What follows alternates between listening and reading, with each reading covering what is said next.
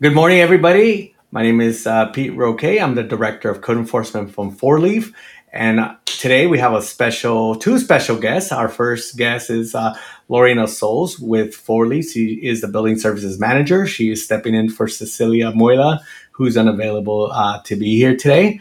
Um, her and she all, will also be stepping in on Friday for Rachel Patterson on the Codes Concepts channel uh, because both of them are preparing to go to Pittsburgh to the ICC uh, National uh, Business Meeting Conference.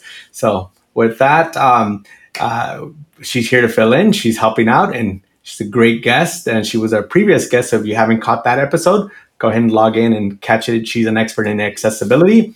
And now our special, special guest is uh, Larry Brooks. He is from Alameda County. Uh, he is the director of the Alameda Healthy Homes uh, Department Lead Poisoning Prevention Program. That is a mouthful but that's who he is. And you know, there's more Larry. Um, I've had the pleasure and the opportunity to serve with him on the uh, on the state board. I also have worked with him on the uh, California Healthy uh, Homes Coalition, which he puts in a lot of time and effort in making sure that um, he advocates for um, healthy housing. And also, he is very, very versed on uh, childhood lead poisoning prevention. And with that, I'm going to let Larry introduce himself and take it away, Larry.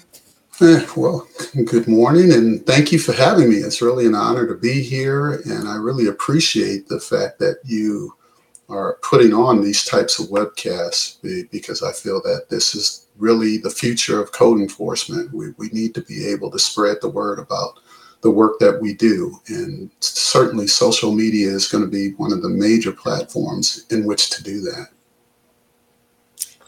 Yes, so, I agree. I agree with that.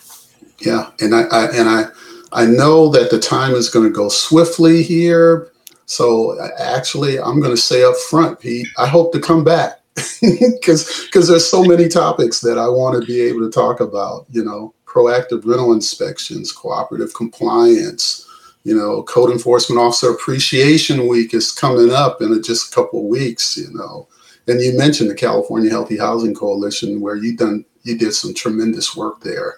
Uh, so, I mean, there's just a lot of stuff we can talk about, and I, I, know that the time will go by quickly. So, I'm already putting my my request out there. Let me come back. no, it's funny because you know it, it, Lorena did a, a, whole show on accessibility for one hour, and I've sat there with Lorena for eight hours, and she only covered a portion of what she knows which is amazing. And you know, sitting in meetings with you, I mean, you can talk about lead prevention all day, all day and all night, and talk about statistics and stuff like that. Uh, you know, and and one of the things that we love doing on this show is giving people a little bit of of a taste of what we as code enforcement officers do, and you know, maybe putting together some workshops down the road uh, to be able to explain and have people understand it. Um, you invited me a couple years ago to do a one hour uh, training on California um, uh, uh lead uh, RRP, which is uh, repair, remediate, and paint. I, I totally forget. Yeah. yeah. And you know, it was a, it was a, it, was a grant that um, you helped facilitate with the um, Environmental Protection Agency, and we got a lot of code enforcement officers um, uh, what do you call it, certified in RRP. And also, you're working nationally and doing that same thing with the EPA. So Thank you for that. And we really appreciate that. But before we get into that, we want to know how, you know, when, uh, you know, your dream of becoming the lead expert when you were a three year old kid, you know, chewing on the pencil leads. I want to be a, I want to be an expert in lead. How did that? How did how did um, Larry Brooks become Larry Brooks? Ah, yes, the the origin story here. I, I, got to listen to your origin story. I really liked it, and you you did a wonderful job in terms of explaining how sometimes things happen for a reason and we end up in places where we just never knew we would. Um, and it ends up being the right place. So, uh, and, and you didn't even mention your military experience. Thank you for your service, sir. Um, my origins were uh, I graduated from Cal State East Bay with a master's in public administration and actually thought I was going to be a hospital administrator, and my first job with Alameda County was as a human resources analyst assigned to the uh, healthcare services agency. So both the county hospitals, I was working there. Um, and I thought after a while that I needed to get some experience in upper administration. So I wanted to become a county administrative analyst. And it just seemed like I wasn't getting anywhere, you know, and I really kind of felt like in many ways I was, you know, being discriminated against. I was being told that I was I was too young, I was a diamond in the rough and that kind of stuff. And I was looking around and saying, wait a minute, this doesn't add up in terms of I'm looking at other people who are getting these jobs and they uh, don't seem to even have the qualifications I have. So I, I decided to, uh, the Bay Area was getting pretty expensive and I wanted to buy a home and have a family. And Sacramento was calling me. I went up there to uh, take an exam, really just a practice exam uh, for another job that I was seeking. And I ended up passing the exam there and went ahead and made that leap of faith and went there uh, as a human resources analyst within less than a year. They promoted me to the county administrative analyst that I thought I wanted to be. then three years later, I realized I didn't want to be that. And, you know, lo and behold, uh, uh, Mel Knight from the director of environmental health department came to me and said, Hey, look, the county is under a requirement to establish a housing code enforcement program and I, I don't need a code enforcement officer. What I really need is someone to manage the program. I need someone who has your type of budgetary and personnel experience in order to bring the team together and run the program because we need to get it started right away. It just so happens that he had already selected the team for me to manage, and and this was really uh, striking because we're talking 1993 uh, Sacramento County, and my whole team uh, was ladies from the uh, environmental health department. I had all women registered environmental health specialists that formed the county's first housing code enforcement program. And so I was always, you know, proud of that. I mean, these were some, excuse my language, kick ass women who went out there and built that program. And while they were doing it, they discovered uh, children were being lead poisoned there in Sacramento, and they came to me and they said, "Will you find the money to send us to training on uh, lead hazard detection?" They have these uh, devices called X-ray fluorescent devices or XRFs. They look like a highway patrolman's radar gun, and you can go into a home and point them at surfaces, and they'll let you know if there's lead uh, in the paint and they'll let you know how much lead is in that paint and is if it's actually at a level where it creates a danger for children. And so I said, sure, let's try it. You know, and we were able to find the money and send them to training.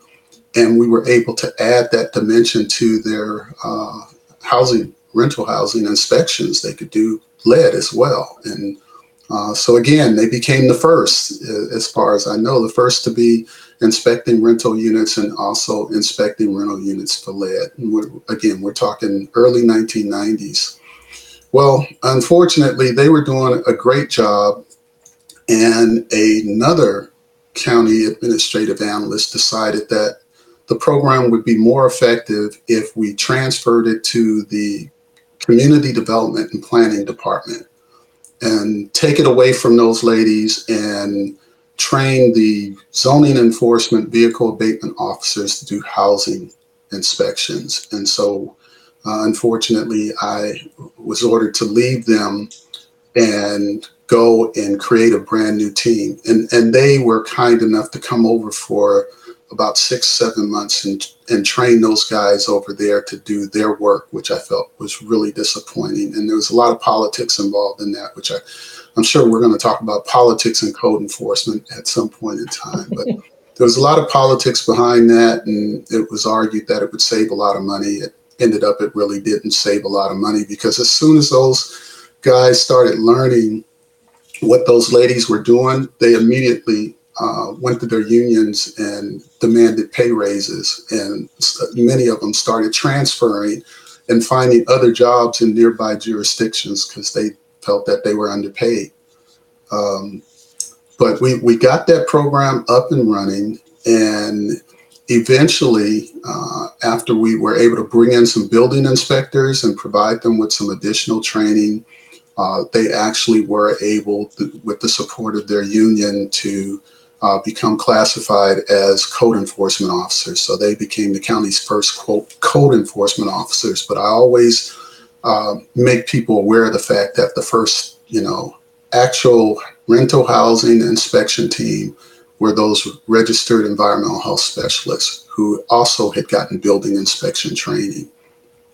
The, the uh, team there in the county planning department eventually became the county's first proactive rental inspection program. Because remember, the initial orders we were under was just to create a uh, program for responding to tenant complaints.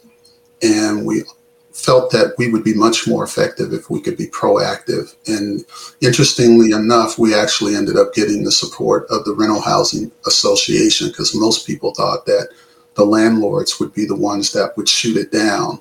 Uh, and they did resist somewhat, but oh, we were able to win them over and get that program going.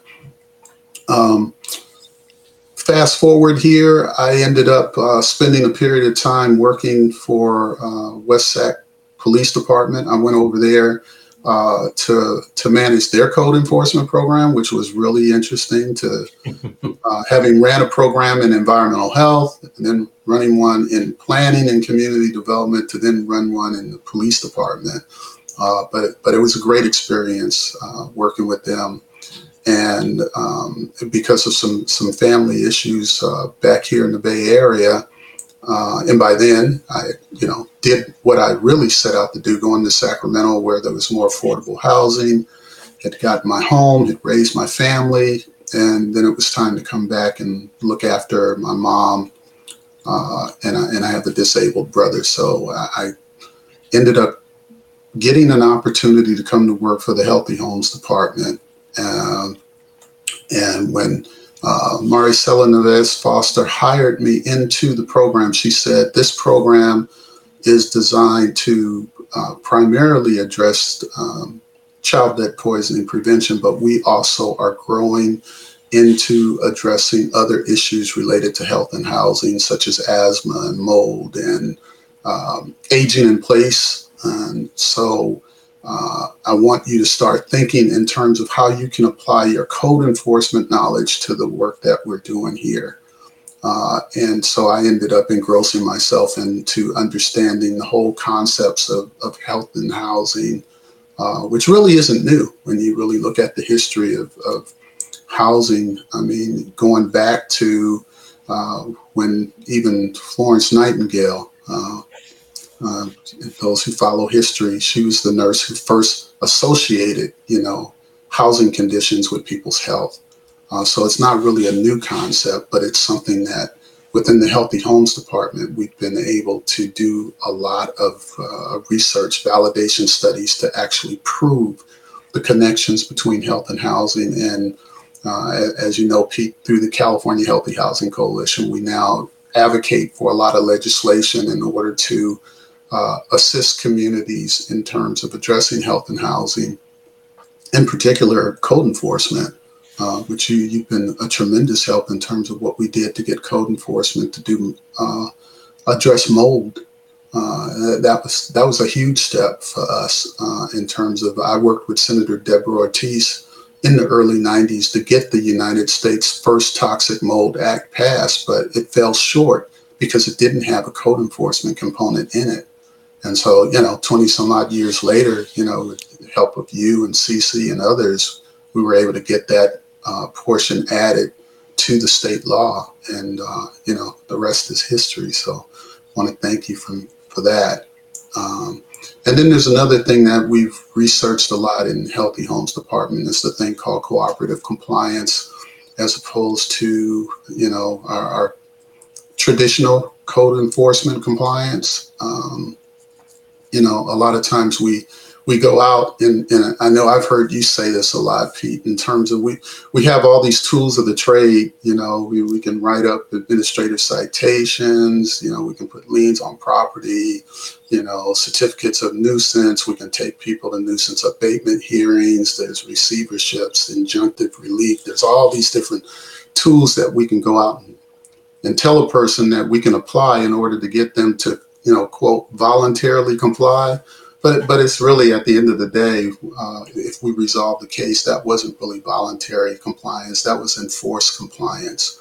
And w- what we learned in Healthy Homes is there's many other ways that you can bring about uh, what we call the cooperative compliance uh, solution to a case. And, and so I do do lectures on cooperative compliance uh, now um, when I'm speaking to like the National League of Cities or uh, National Center for Healthy Housing, or when a couple hours from now, I'll be speaking to Senator Dianne Feinstein's staff.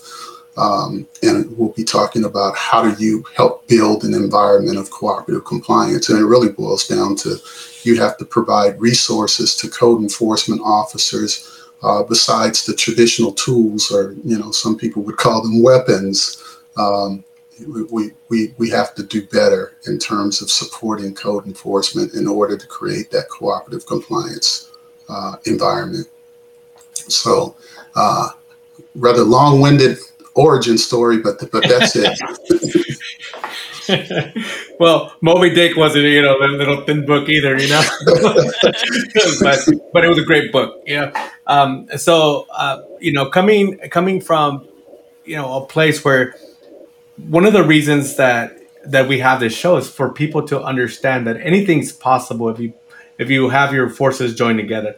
Mold, for example, when when you describe mold, you know that that was in I, I believe in 2006, 2007, 2000 around that area. We started to push for uh, recognizing mold as a substandard housing condition, and we advocated and we advocated, and eventually it caught the attention of a senator and or, or assembly person and we were able to pass that bill. There's def- different bills, but it, at, at, the end of the day, it always comes to education.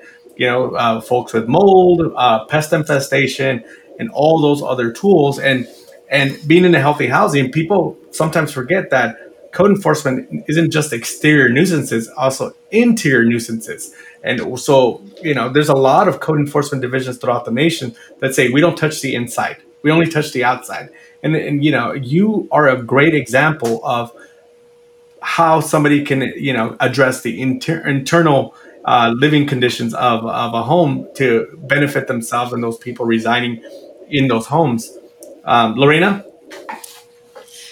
I'm talking you know you guys were talking about mold and i just want to say um, or, or, ask rather, is there anything that prevents a sale of a house that um, has a ton of mold?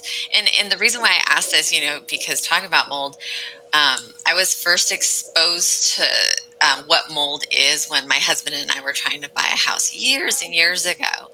And my son has severe asthma. Like there was one year where we were in the hospital like eight times. And, and that's a lot, you know, when um, so you have to take your child to the hospital to get treat breathing treatment. So we went to go look at this house one morning and it was really moist outside. So when we went in, the house was seemed fine, but we went into this one particular bedroom, which I had already imagined this was going to be my son's room and it was going to be great.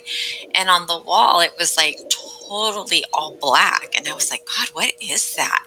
And it smelled so humid and really nasty. And then I started kind of not feeling so good and it was probably more than halfway up on the on the wall and so coming back to that is there anything out there that we can um, maybe um, inform people like hey like these are very substandard conditions and maybe prevent even sales of houses that are in that um, condition? I, I, don't know. Yeah i, I think that uh, you touch upon a real good point in terms of real estate disclosures. I mean we we passed laws that require that um, property owners disclose to potential buyers that uh, the home may have hidden layers of lead-based paint. You know, house was built prior to 1978. Uh, lead was, you know, uh, banned from paint. in 1978. Uh, but but we know that you know the lead layers are still there. People paint over them, and so uh, it took quite a bit of time. Just like Pete described, how it took you know nearly a decade for us to get that that mold legislation passed. Uh, it, it, took many years to get a requirement that real estate disclose uh, lead paint hazards. They're also starting to do that now with regards to mold. Um, okay. it, should be in the disclosures. One good example is like, and I actually have some lived experience with this. I, I had a friend who was getting a, a, roof done, and when they tore off all the shingles on the roof and the, the felt and the plywood and stuff, they uh, were supposed to cover it with tarp at the end of the day so that when they came back the next day, in case it rained in the middle of the night, there'd be no damage. Well, they got lazy and they looked at the weather report and they said, oh, there's nothing, no rain in sight here. And they left it uncovered. And during the middle of the night, we actually ended up with a thunderstorm. And all that water poured into the house and got into the walls. And so, of course, they had to bring in mold remediation specialists. They had to tear out all the drywall, all the insulation, dry everything out, and just literally rebuild the house. Well, that was something that had to be kept in the disclosures because if they, you know, missed anything or uh, or maybe later on maybe they thought they corrected all of the moisture water damage. And later on uh, someone went in there and was exposed to uh, mold. Then th- they could turn around and sue the sellers of the home for not disclosing it when they came in to buy it. Um, so all of that history is, is, essential, and I think that's why I really have a great deal of respect for the um, uh, home inspectors because lots of times now people will hire home inspectors to inspect the house before they put it up for sale in order to make sure that they're disclosing everything to potential buyers. But but it's still an area of real estate law that I think we need to look further into uh, because mold is still pretty much an unknown factor uh, w- with regards to uh, health conditions. Even when we, you know, uh, Senator um, Ortiz and I were trying to pass the first Toxic Mold Act, uh, we were speaking to all the scientists at the time, and they were saying, well, it's really hard to say when mold is actually a health problem or not, you know. And then there's all these different types of mold, and the mold is always, spores are always in the air. And so, how can you really enforce it? And so that that's why it was really important for you know people like Pete to get involved and just look at it from a logical perspective. That okay, yeah, mold is everywhere but leave it up to the officer's discretion to determine when it may be a health hazard. Um, and, and that was a big leap forward. And I think that we, we still need to go even further than that in terms of some code enforcement officers now are trained, you know, to use moisture meters, others are not. And I think that's something we need to make sure that we provide opportunities for code enforcement officers to get more training, to get more equipment, uh, the infrared cameras, the another way of being able to detect if there's moisture behind the walls. Uh, because we, as you pointed out, sometimes you saw the mold on the wall, but in many cases, the mold is on the interior up against the insulation. You can't see it, but you can smell it, you know. Yes. But that's not enough evidence if you try to go, um, say you want to go to a nuisance abatement hearing or something and you want to prevent present that as part of the evidence because maybe there's a person who is a hoarder, and because of their hoarding, they've also created a situation in which mold is growing. Um, this may be kind of gross, but there are, I've seen pictures of cases where uh, the person was an animal hoarder, and because the animals were always urinating on the wall, all that moisture was getting into the wall and causing mold growth. So you're going after the hoarder, and you want to be able to present evidence uh, say to a judge in a receivership situation that there's mold, well, those those infrared camera pictures will help you to present that visual in order to sell uh, your case. uh, we need to provide code enforcement officers with those types of uh, equipment and, and training in order to use them. And, and, one thing, Larry, that we see is, you know, we, we you know, me as a, a, code enforcement administrator, manager, you know, I, I, hear sometimes people are like, we don't enforce mold or we don't do this.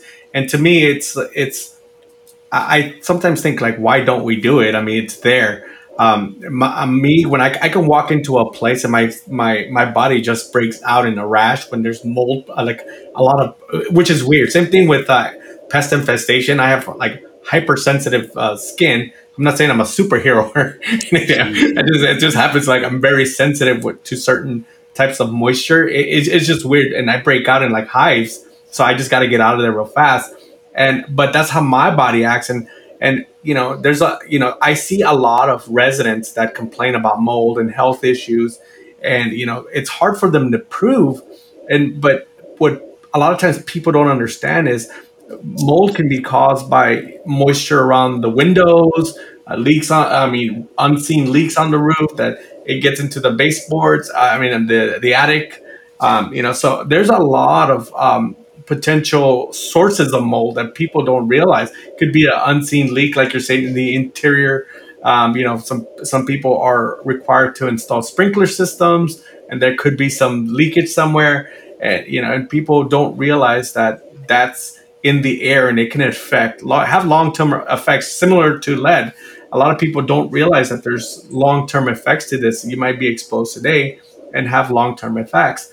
And i think for code enforcement officers to get this type of training uh, like the rrp training was such a great i mean i learned a lot on the rrp training where you know i learned enough where you're like hey you're good at this. I'm like oh thanks. And you had me teach an hour uh, you know in different locations. But uh, to me it's so important to learn these new tools because folks like Lorena that go into these homes, she might not be aware or what what lead what lead can do to a person or even mold can do to a person. You know, she she had a child who had um, respiratory issues because because of you know because of the sensitivity of any type of moisture. But same thing with lead. Um, can you touch a little bit about your experience uh, with uh, with lead inside homes?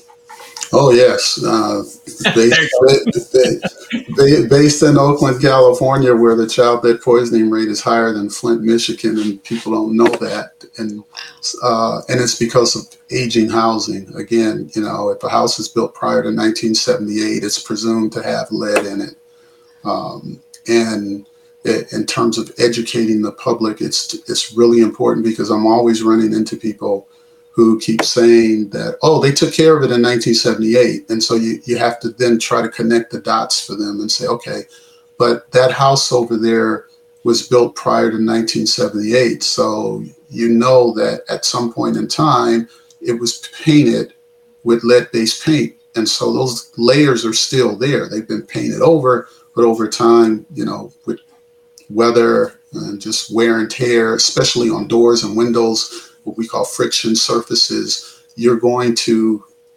reveal those layers. They're going to get re-exposed, and the the flakes, the lead uh, paint powder, the dust uh, will cause children to be get lead poisoned, especially small children, because they're the ones that are usually crawling on the walls and I mean on the floors and pulling themselves up on the wall and into the window sill in order to look out. And they're getting all this uh, paint dust on their fingers and I've been told that lead paint tastes sweet. Now, I never wanted to try that out and prove it to myself, but I've had some other people who were brave enough to do that. And they said, yeah, it is sweet. So you got these kids who are licking their hands and fingers and they are getting, um, you know, uh, exposed to this lead, which goes into the body and it actually will mimic iron and a, as a result of that, um, you know, the, the body will end up absorbing it, thinking that it's something good, and it gets into the bones, it gets into the organs, and more importantly, it's getting into the brain tissues, and it's causing the brain cells to die.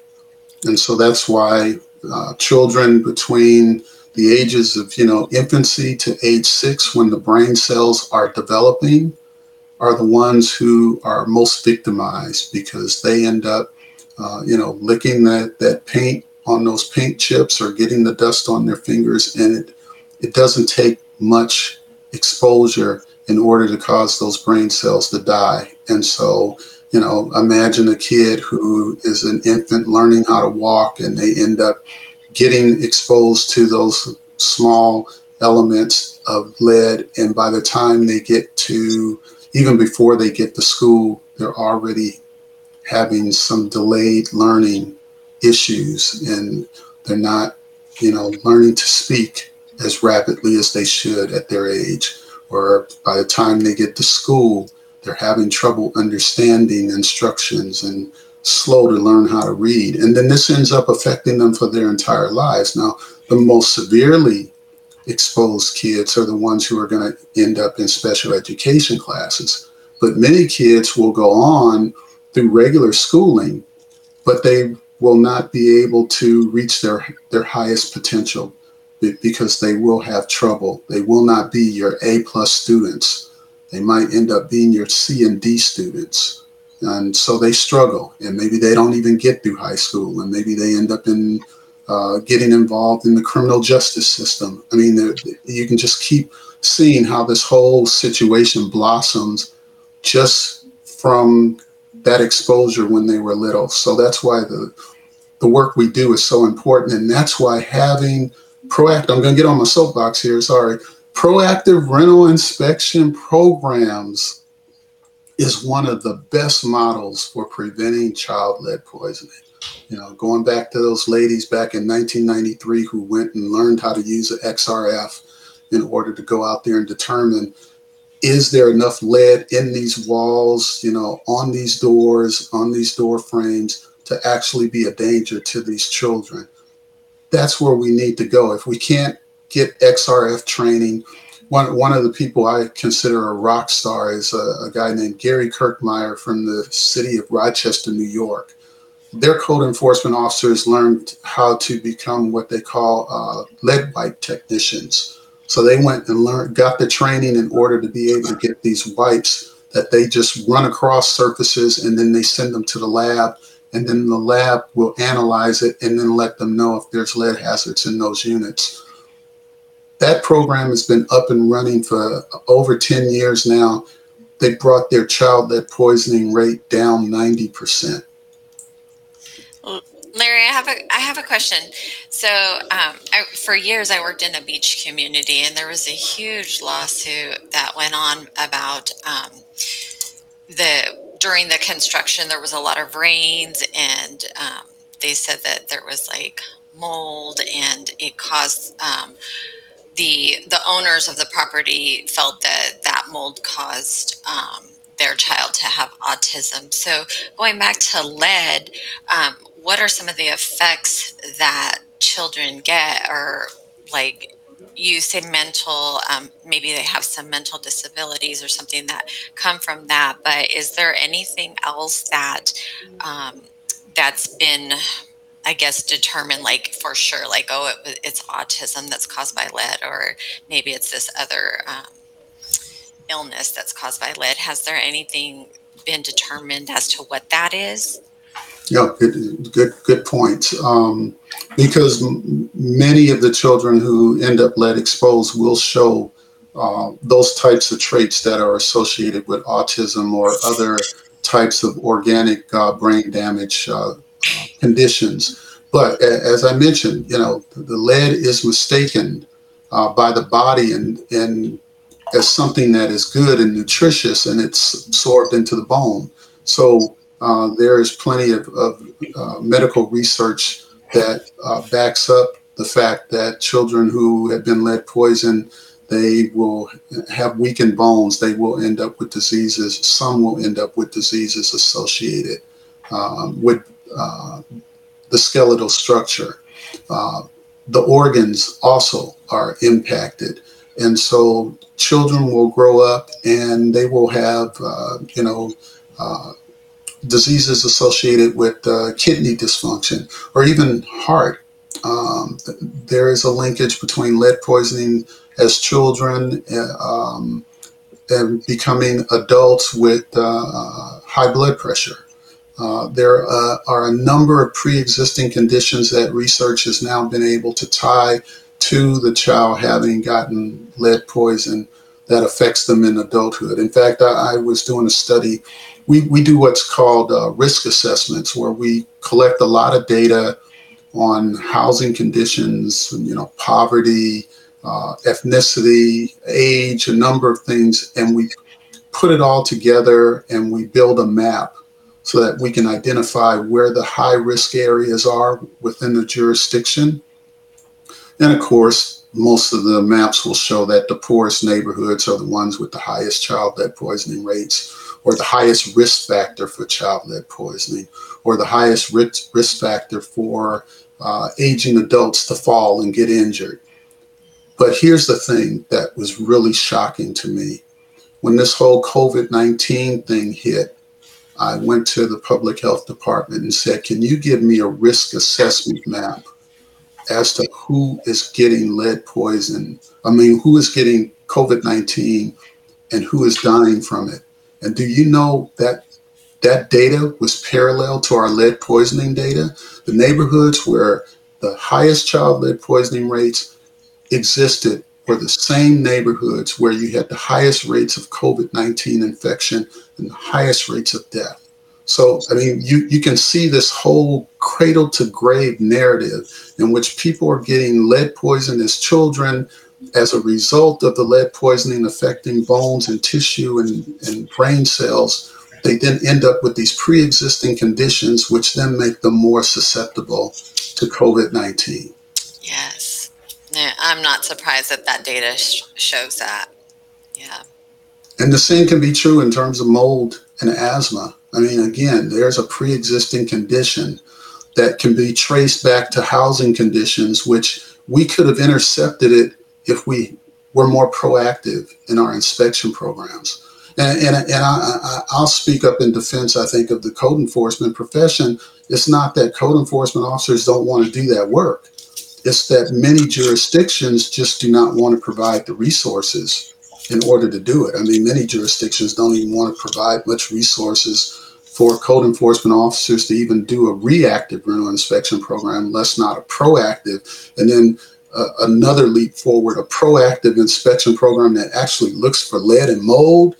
I mean, that that's very, very rare. And that's where I think we have to become more but like Pete, got to become advocates. We can't just go out there and do the work. We have to advocate for how we can do the work better. And you know, code enforcement, we're all over the spectrum. You know, sometimes I like today having you on here opens a lot of people's eyes on what could be possible.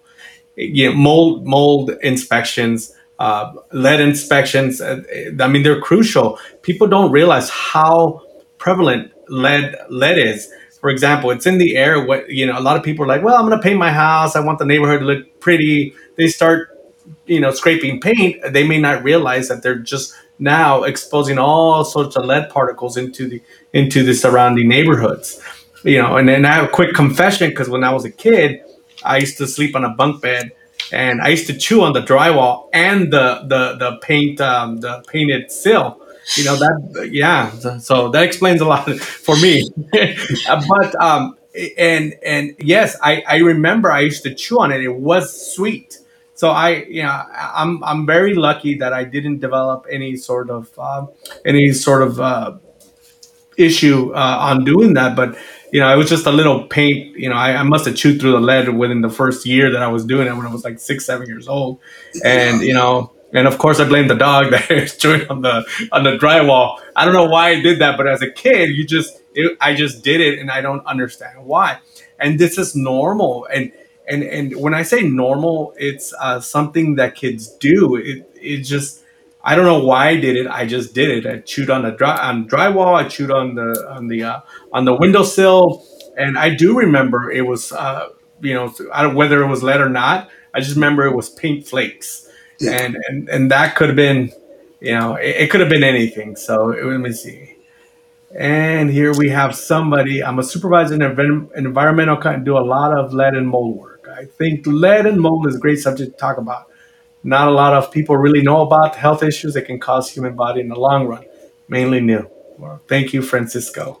Absolutely right. And and and you know, Pete, in terms of, you know, you're you're one of those brilliant minds that I'm always coming to and, and asking uh, as a reference on things related to code enforcement and asking you to teach classes and stuff. Um, but but the reality is many folks get exposed to lead. And as i said one of the things it does is it creates some brain cells from developing.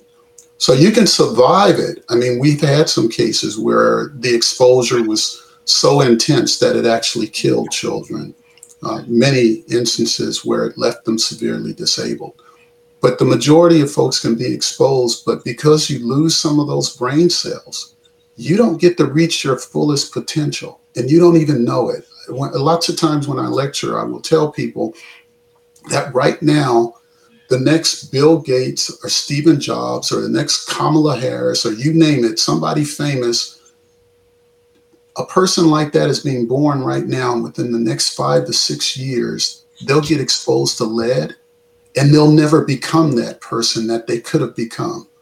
So think of it in that way. It's kind of sad, Pete, because you're brilliant, but guess what? You could have been even more of a genius, but because of the lead exposure. And, and that's again where as code enforcement officers, if, if we can see a kid while we're inspecting a unit and they're scraping the walls with their hands and licking their fingers, we can stop it right there because we understand the connection between health and housing. If we go into a home and there's a child there and we see them using an inhaler, and we can ask, you know, their parents that does child have asthma?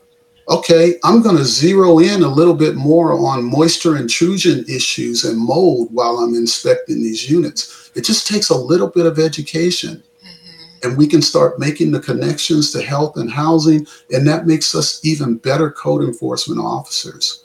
And when, and when we can use a cooperative compliance model where it's not just okay i'm going to write you up for substandard conditions but hey the bad news is you've got some substandard conditions here but under a cooperative compliance model i'm going to be able to actually supply you with some grants to do some lead paint remediation work I'm actually going to connect you with contractors who've gone through the EPA one day renovation repair painting rule course so they'll know how to do this safely so as not to make it worse for you or your neighbors.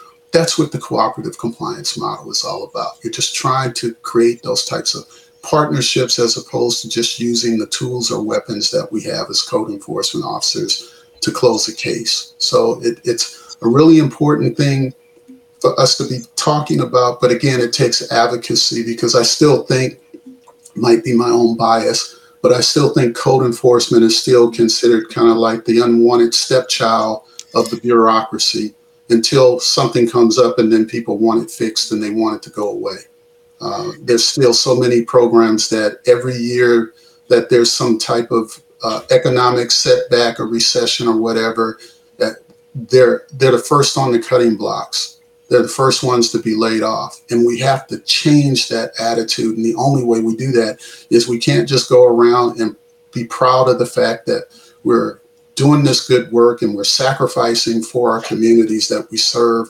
But we have to be a little egotistical about it and we have to go and tell legislators what we do and why we do it and how we can do it better with their support. That's that's why I like the fact that, you know, CC came up with the whole Code Enforcement Officer Appreciation Week and, and I hope that um, that that can become a code enforcement officer appreciation month.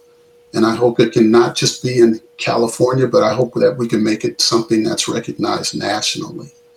And, and we do have um, uh, uh, for through the American Association of Code Enforcement, we actually October is the Officer Appreciation Month, and so it, it actually was a proclamation through uh, President Obama that you know we actually got recognized as a profession uh, to be a, a, appreciation month, and and I think the you know the appreciation of code enforcement. I try to do that daily with the amount of posts. I, everybody on LinkedIn is probably tired of my posts. They're like, "Who is this guy? All he does is talk about code enforcement," because we're so like you said i don't feel like a stepchild i and, and maybe i do you know but end of the day we have so much to offer that people don't realize how much you know and i want the next person in you know in missouri listening to you saying wow that is a good program. How do i start a program like that? And i think getting these folks um, a couple weeks ago we had a, a legislator on here that we we said it's important for us to be known as the essential employees that we are and we're not a luxury because that's why we're first on the chopping block because people considers us a luxury versus a necessity. And i think once they uh, people realize how much work goes into keeping people safe you know building inspectors they come in to make sure it's built properly. We're there to make sure it's maintained. And maintain maintenance includes healthy housing, includes the pest infestations, because that's another portion of healthy housing that people totally forget. You know, because the um, droppings from insects they cause respiratory problems too, and people don't. You know, one of the saddest things I've I've been in homes, apartment complexes, where, and this is why um, proactive rental enforcement programs are important. I, I've walked in, seen mold, seen chipping paint and uh, uh, like an infant with roaches crawling up his face. That is such a sad and and the and the sad part is that's all the the, the tenants could afford. You know, just because they can't afford, you know, uh, a luxurious place doesn't mean they have to live in those conditions where it can, uh, you know, affect their health. Right. No, excellent point. Excellent point. I mean, you you you mentioned the thing with yeah, insects and you know like rodent droppings triggering asthma. I've been into places where it was pigeons in the attic because they didn't close off the uh, ex- access points in the roof. In fact, the roof was in pretty bad shape, so they also had mold. But the kids were actually getting sick because of the poop from the pigeons, which can cause a very serious lung disease. Yes. Uh, so, so again, code enforcement officers. That, that's what I love about you, you folks. I'm always talking about you younger folks because I'm, I'm into succession planning, and, and I love the leadership that I see within, you know, uh, you, Pete, Rachel, uh, CC, Marcus. I mean, I just see all these folks who are, are great leaders, who are great teachers as well, and we do have to train the next generation, um, and not just train them to replace us, but to be better than us. And part of being better is in terms of providing them with more of that academic knowledge as far as health and housing. And the history is important too, because like you said, in terms of the, the, the stepchild uh, comment, we evolved out of law enforcement. I mean, if you go and you read through the history, you go back to the days of the Wild Wild West, the first code enforcement officers was the local sheriff and over a period of time, it evolved to where you know you had building inspectors uh, who were taking care of things, but you also ended up with things being passed on to code enforcement officers too. Sometimes from building inspection, sometimes from fire. I mean, again, as needs came up, the sheriff used to be the local dog catcher back in the day. Some historical documents the, the you know the the sheriff was the person who was responsible for taking care of junk and rubbish. I mean, we have these roots that we do need to take pride in, and we need need to be able to tell people some of that history, so that even when you know the the police officers and the firefighters are wondering who are you, what do you do, we can tell them we actually came from you. And and you know what's uh, what's funny? Um, so we we we at Four Leaf just created um, uh, field training officer uh, program that it's it's free for everybody. It's still in the beta stages where we're having people test it out. But one of the components is, you know, why is code enforcement in the fire department, the planning department, the building department, and you know, it's not because nobody wants us. We're just so multifaceted and so functional. Because yes, we're enforcing land use. We could be in the housing department. We can be in the health department and the police department. I mean, we're so multifaceted, and that's so interesting. And the and you know, you have a lot of standalone units because you know um, maybe the police route isn't always a cookie cutter approach to code enforcement because you know you follow um, the letter of the law in, in in police officer work, and sometimes we can't do that. We're not gonna lock a, a grandma up for you know not taking the trash cans in. You know, we we we have to be flexible, and we have to be. Um, that's you know we, we have to be just better stewards of our codes you know? And we have to you know with a, somebody with lead paint we're not going to punish the tenant. We're going to say hey landlord you need to fix this. There's an education portion that we have to do to make people understand. Landlord it's not that we're making you spend money. It's in your best interest for these folks not to get sick. Because at the end, the end of the day if if you are causing this condition you could be liable for this. And you know it's it's better to spend a couple hundred maybe a thousand dollars on you know on fixing this versus losing your property because you got sued because you neglected to to address an issue that could have totally been preventable. Yeah. Absolutely. You know um, larry can you just share with us like so for jurisdictions that are watching this how and they have their code enforcement teams, how they go about obtaining those XR. I think you call them XRF. XRFs, yeah, X-ray fluorescent devices. It's something that you can you can purchase, but you you have to go through training in order to know how to use it properly.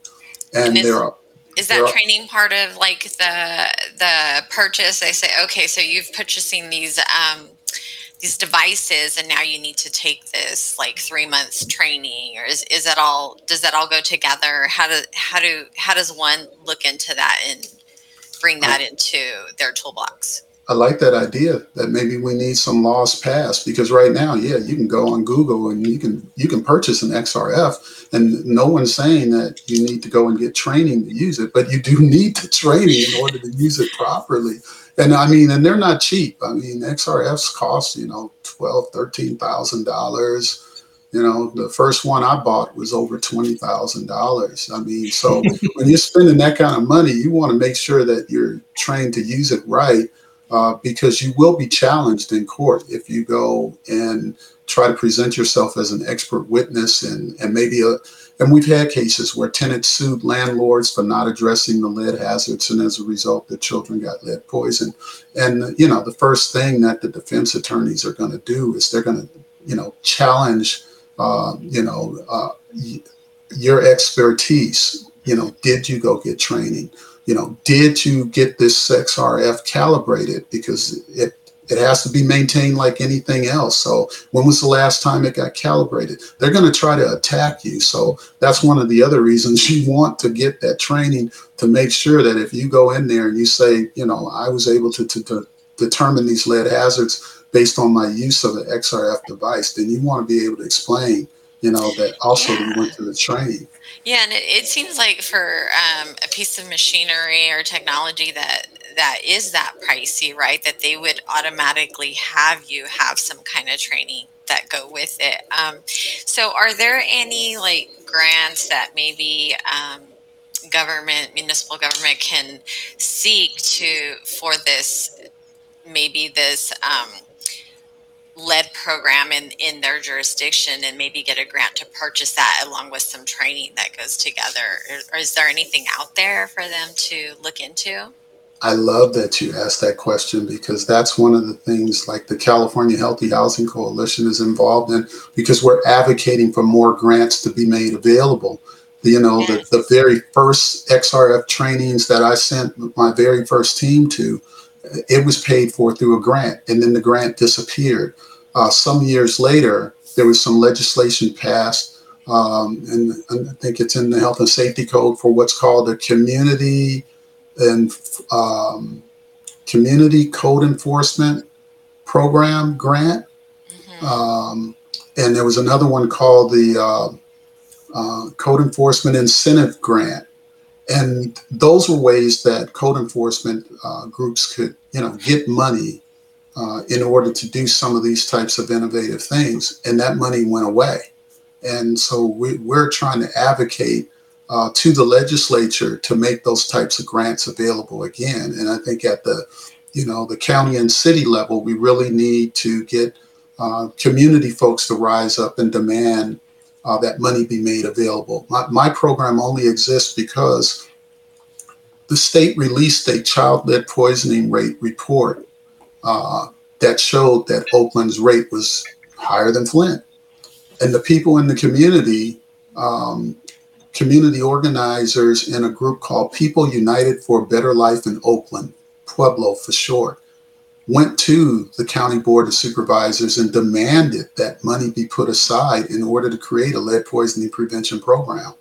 And it was because of their activism that the county eventually passed an ordinance that created what they called a, um, a county service uh, uh, assessment fee, where every pre 1978 unit has to pay $10 into a fund that funds our program which is the reason why I have that long title.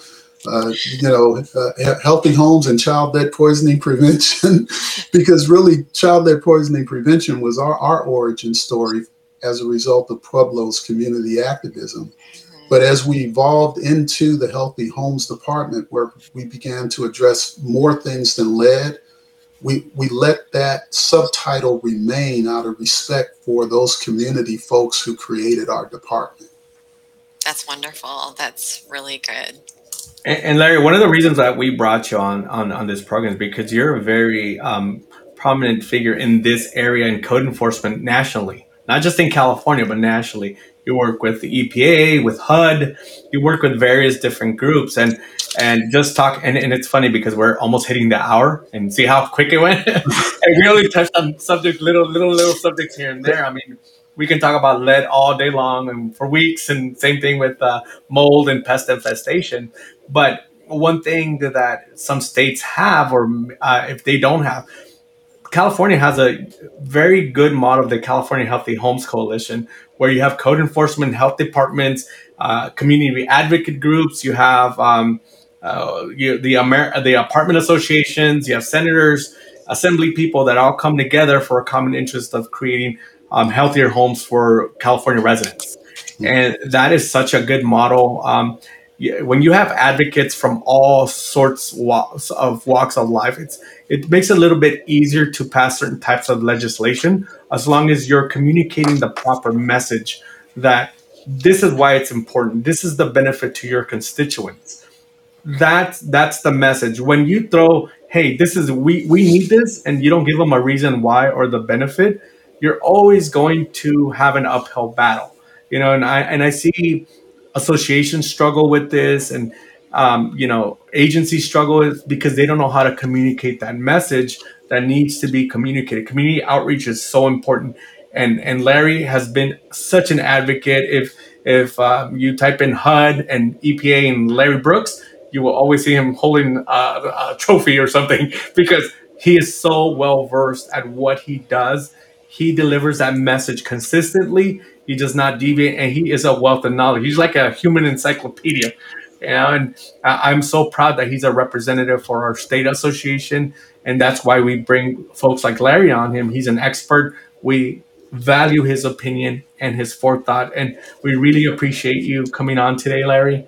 I, I mean, it's been a pleasure, and of, of course, we're going to bring you back on another topic. You know, this we didn't even cover the topic of how do you create a, a healthy homes, uh, you know, in your own city, or how to, you know, what does it mean? You know, I mean, there's so much stuff. We we need to pick your brain some more.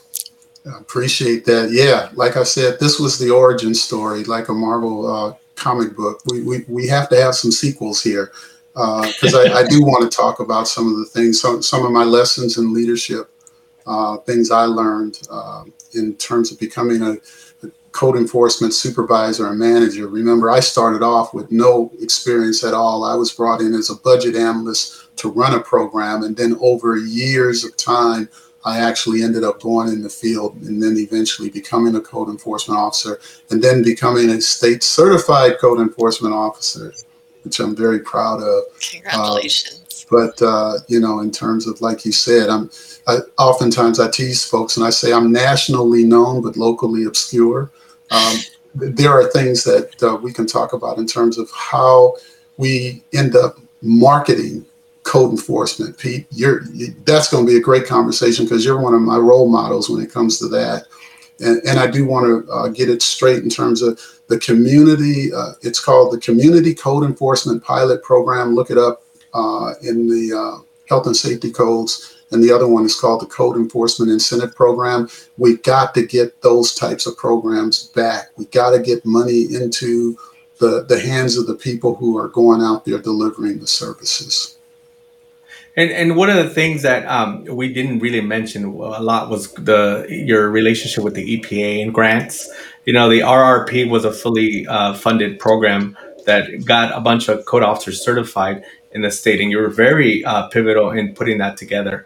Uh, you know, I sat in meetings with you and the EPA, and it was just it, it, and what came about it was, you know, we can actually go out and educate the public on, hey, you, you didn't cover this. You're not wearing uh, protective gear. You're not, you know, you're not confining your your um, your painting area. And people don't realize that there's a lot when you're repainting your house. There's a lot. I mean, not just some, you know, just painting your house. You have to make sure that if it's uh, pre 1978 when they have that preemption, you, you need you need to make sure that you're protecting not only yourself but your neighbors when you're painting those houses. Yeah, we've had contractors who got lead poison. We've had contractors who have taken the paint dust on their work clothes home with them, and their children have ended up lead poisoned. So we, we have some tragic stories like that. We have to teach more people how to protect themselves. We have to teach code enforcement officers how to protect themselves. Uh, we, we're talking about doing some trainings on how to fit yourself with an N95 mask. So when you're going into a unit where you know there's mold, or you know there's a lot of lead dust. How do you protect yourself? So uh, there, there's a lot of things that we need to do. Education is key. You know, knowing is half the battle. I, I will add, I'm, I'm in my um, my mom's guest room. Um, I had to leave my own residence because the unit upstairs uh, developed a, a, leak.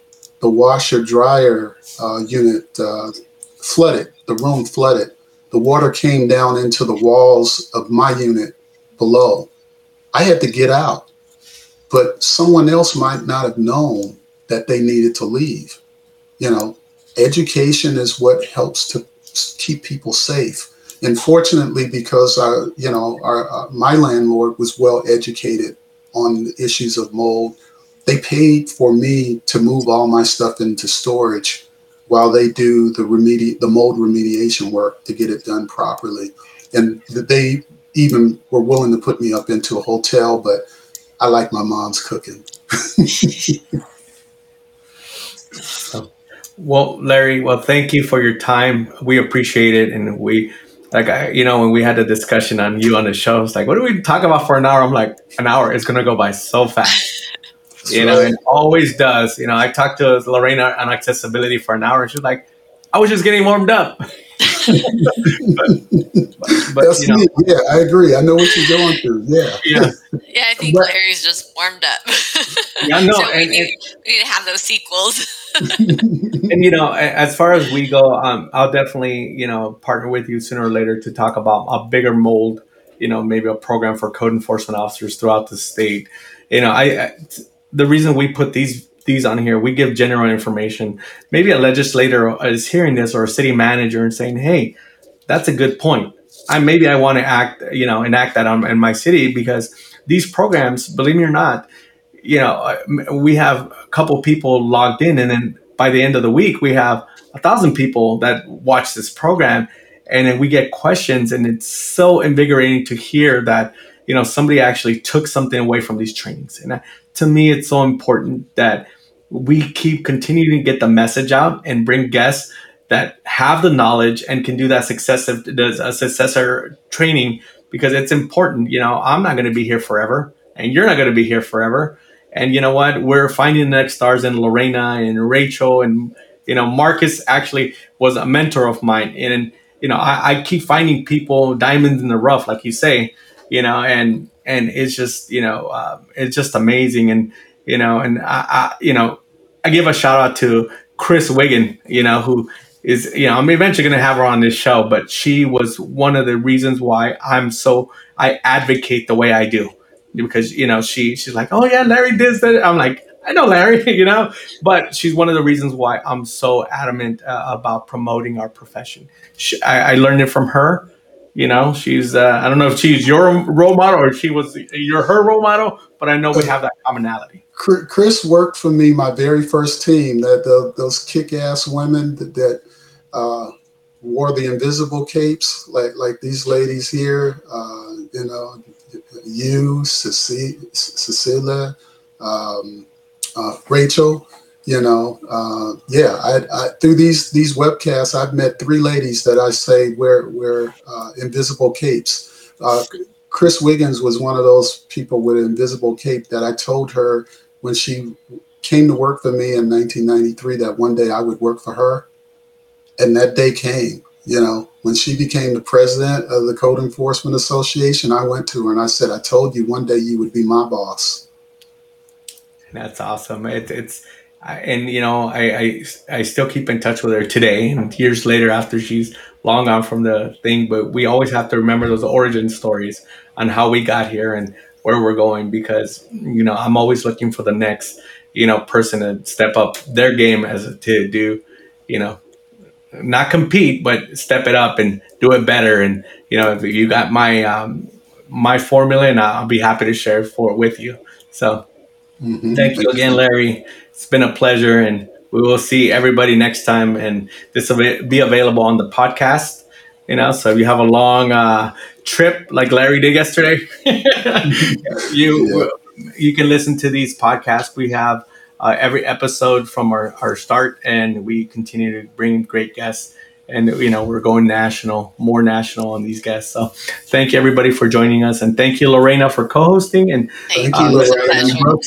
always a pleasure sir. So nice to meet you.